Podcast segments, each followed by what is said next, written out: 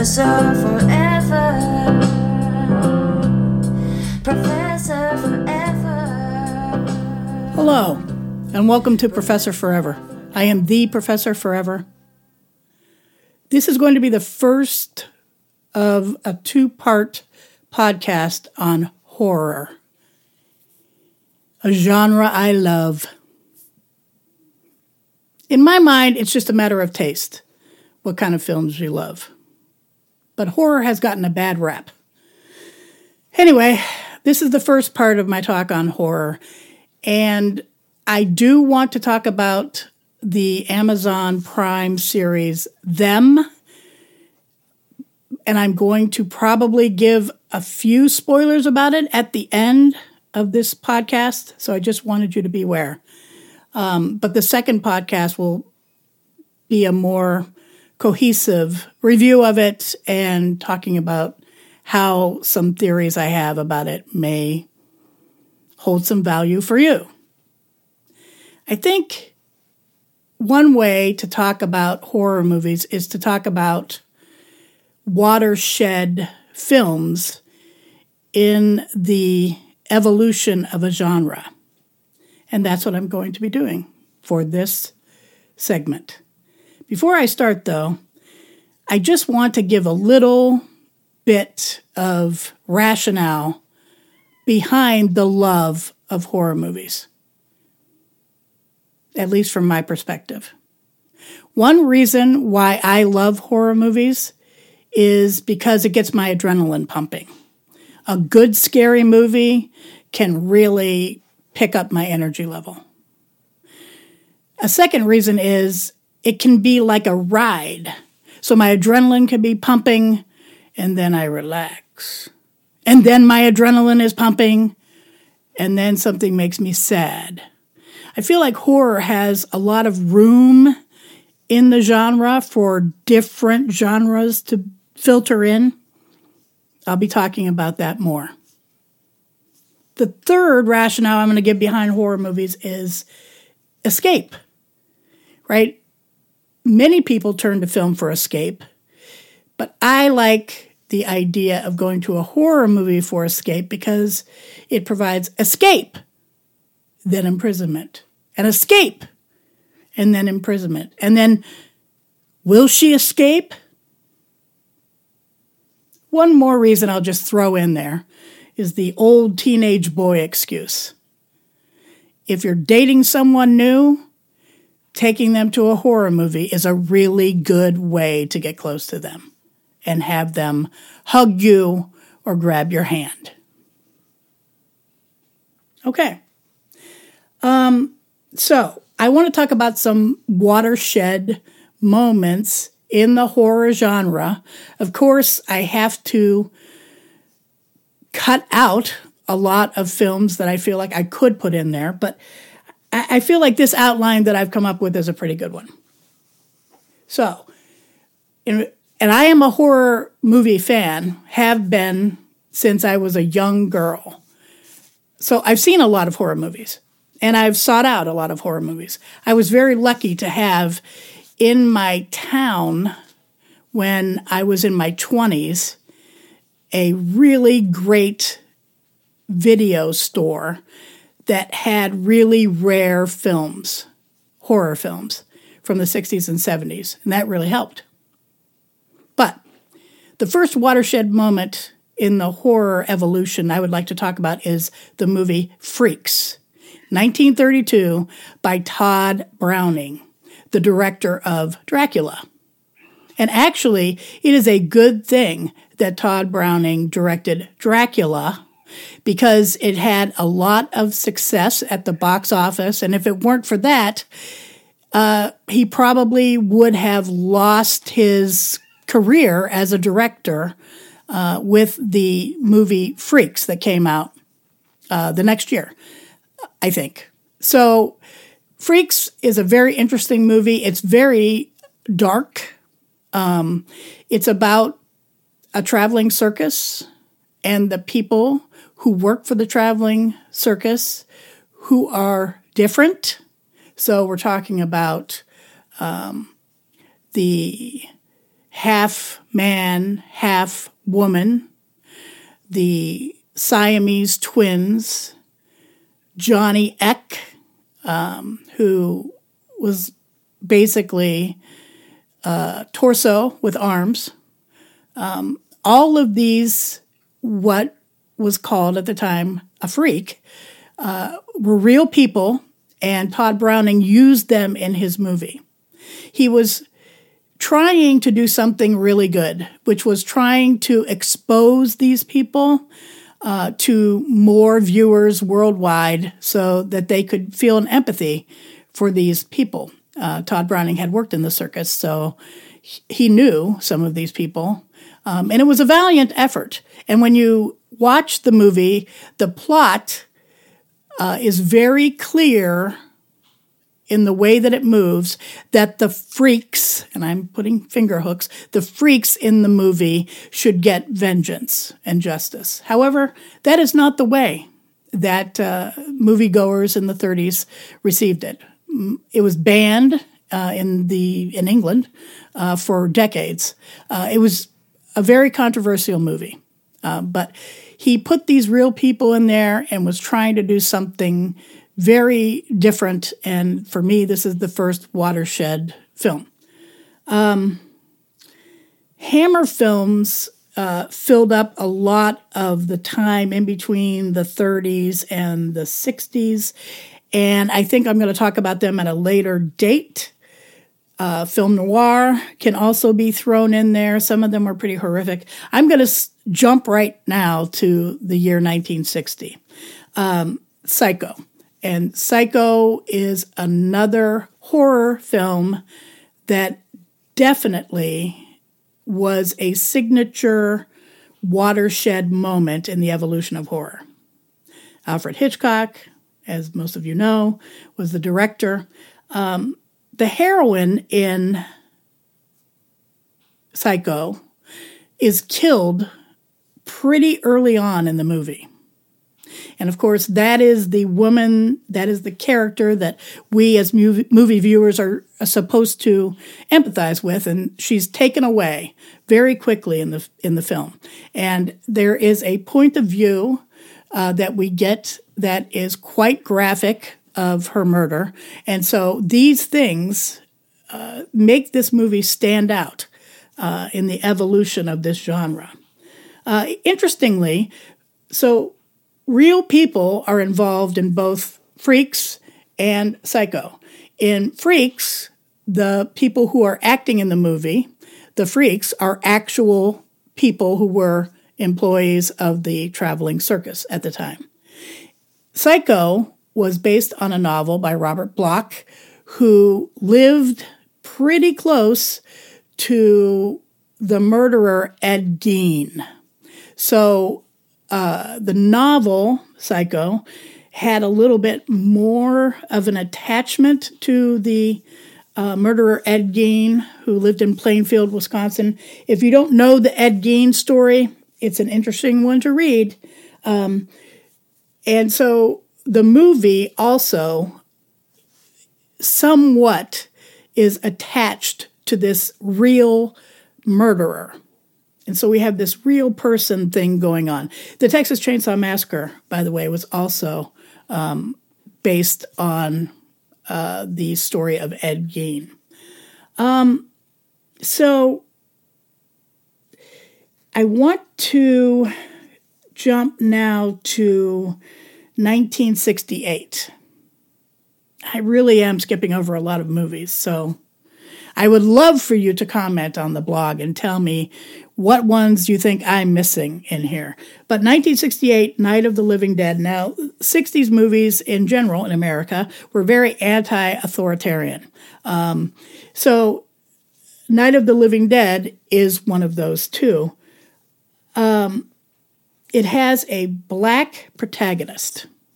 And so that is quite rare in movies at all at that time. But I think probably this is the first black protagonist in a horror movie, American made. So it stands out for that. And the sheriff and his crew in Night of the Living Dead, uh, they are moronic. And so the authority needs to be uh, looked down upon in this film, and it's very easy to do that. Um, you know, the m- music in Night of the Living Dead is almost unbearable. I remember watching it with a friend, and she had to leave the room, and she said, That music, I cannot handle that music. And so that was another thing I think that made that movie stand out. Also in the 60s was Herschell Gordon Lewis, who is make he's known as the godfather of gore. He was making these very low budget over the top gore movies. Um, they didn't get a lot of coverage because I guess you would consider them maybe B movies, low budget. Um, Russ Meyer was involved in the production of uh, a lot of Herschell Gordon Lewis films. And so there was this line between pornography and horror going on in America at that time. Um, but his he kind of set the standard for gore to be a certain level and for filmmakers to get away with it. Um, you know, you can laugh at a lot of the films now, but there's one of his that I would say no one should ever laugh at, and it's called 2000 Maniacs. And it is about the Civil War and people, it's, um, it's kind of a mashup on uh, Brigadoon uh, it's about a town in the South that comes alive once every hundred years, and they want to take revenge on the North. Uh, very scary.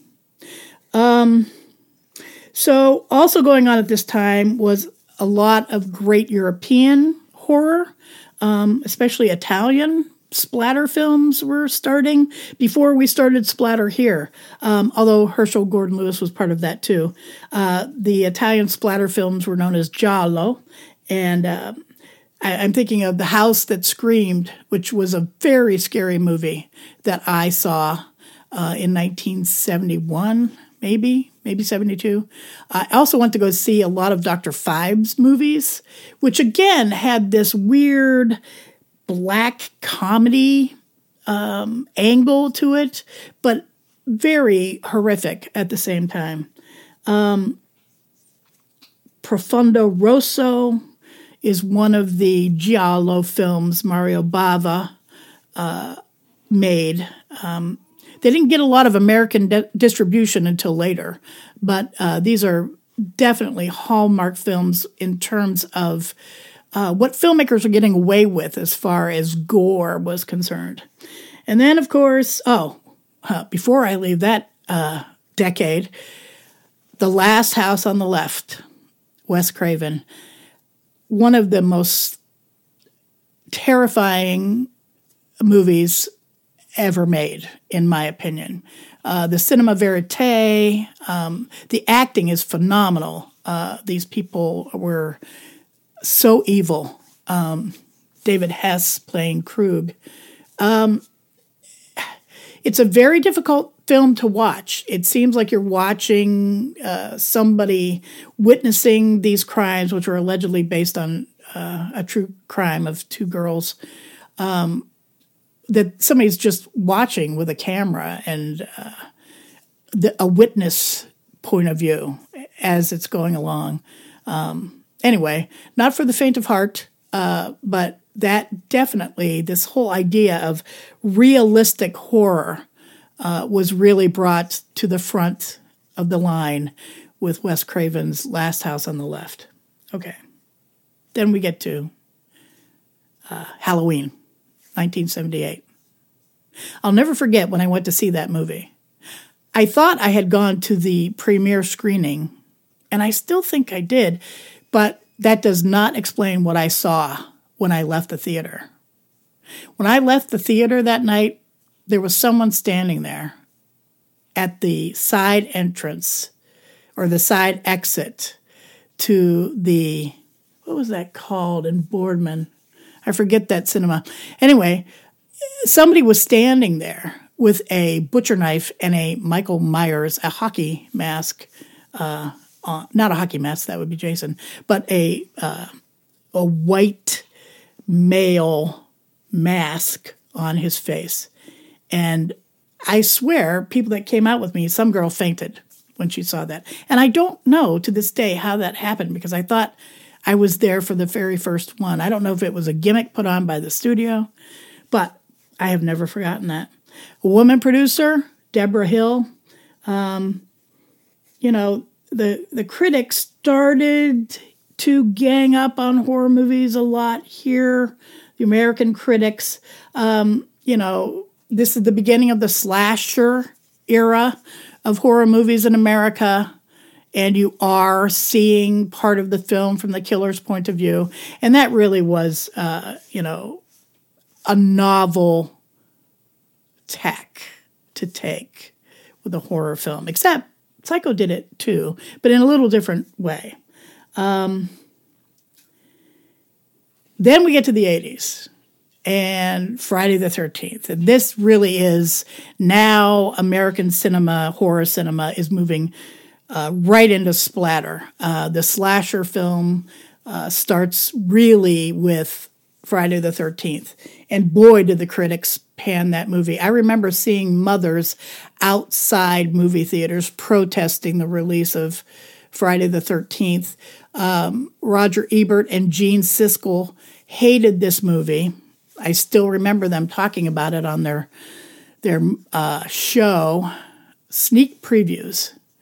Um, and actually, Roger Ebert was more vile about the release of this movie than was his partner Siskel. He gave out the home address of Betsy Palmer, who played Mrs. Voorhees in that movie. Um, he got the wrong address from what I have read, so that's good.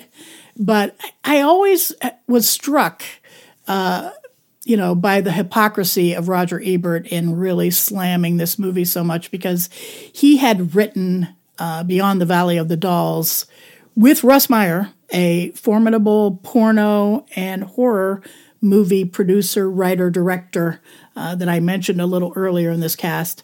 And that movie is full of schlock and garbage.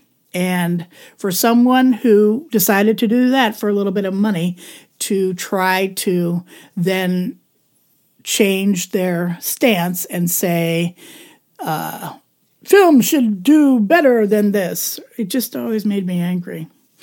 Um, so, but what people don't realize about we have the final girl, right? That kind of started with Halloween. Now we have that final girl trope uh, happening uh, in Friday the 13th uh, slashers.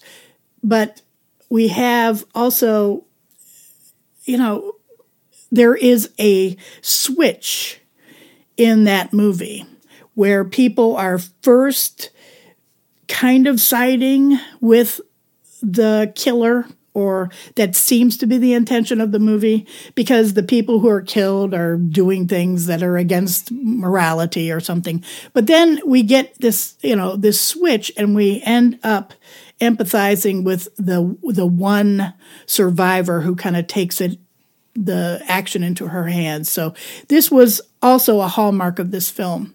Um, a lot of you know adolescent boys were going to watch this film, and so of course they're like kill, kill, kill. You know, trying to get out those those uh, pubescent uh, urges of violence and you know uh, restraint and sexual repression or whatever. But right as it seems like they're going to be, you know, going for the killer all the way, then then the whole stance of the movie and perspective of the movie switches, and then we are going for the the survivor. So that was the first kind of horror movie that ever actually there aren't many movies in any genre that do that kind of switching of empathy of the viewer. So it's notable for that.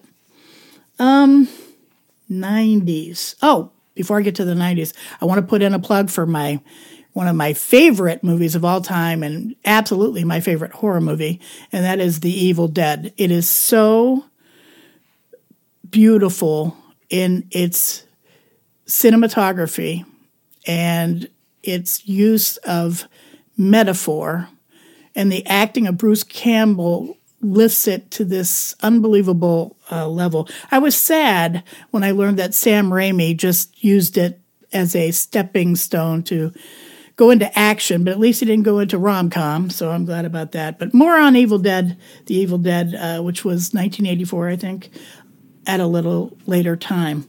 Um, so, 90s films, and I think I'm going to stop here with the evolution of horror. But I do want to say what happens with 90s films is the focus on technology. If I could just point out one movie that really uh, took advantage of technology in different ways, the Blair Witch Project really stands out to me.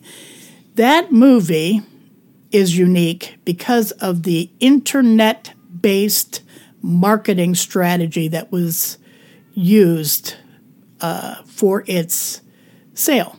Um, so many months and maybe even a year before the movie came out, there were leaks on the internet about this Bell Witch and these stories, and people believed that this was real uh, by the time the film came around. And that was all a ploy that was put together by the film creators and producers, and it was beautifully done and uh, just so much work went into the pre release of this film, and they used technology, which was fairly new for regular consumers at that time, 95 maybe. Um, so that was really smart. Um, I'm going to get to them, as I mentioned at the beginning of the podcast, with a full review, but I want to give you just a little preview of how I feel. I would say as far as scariness goes with the Amazon series, uh, it's about a two out of 10.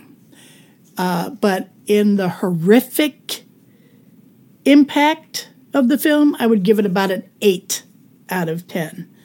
Uh, acting, nine out of 10. The acting in the series is phenomenal.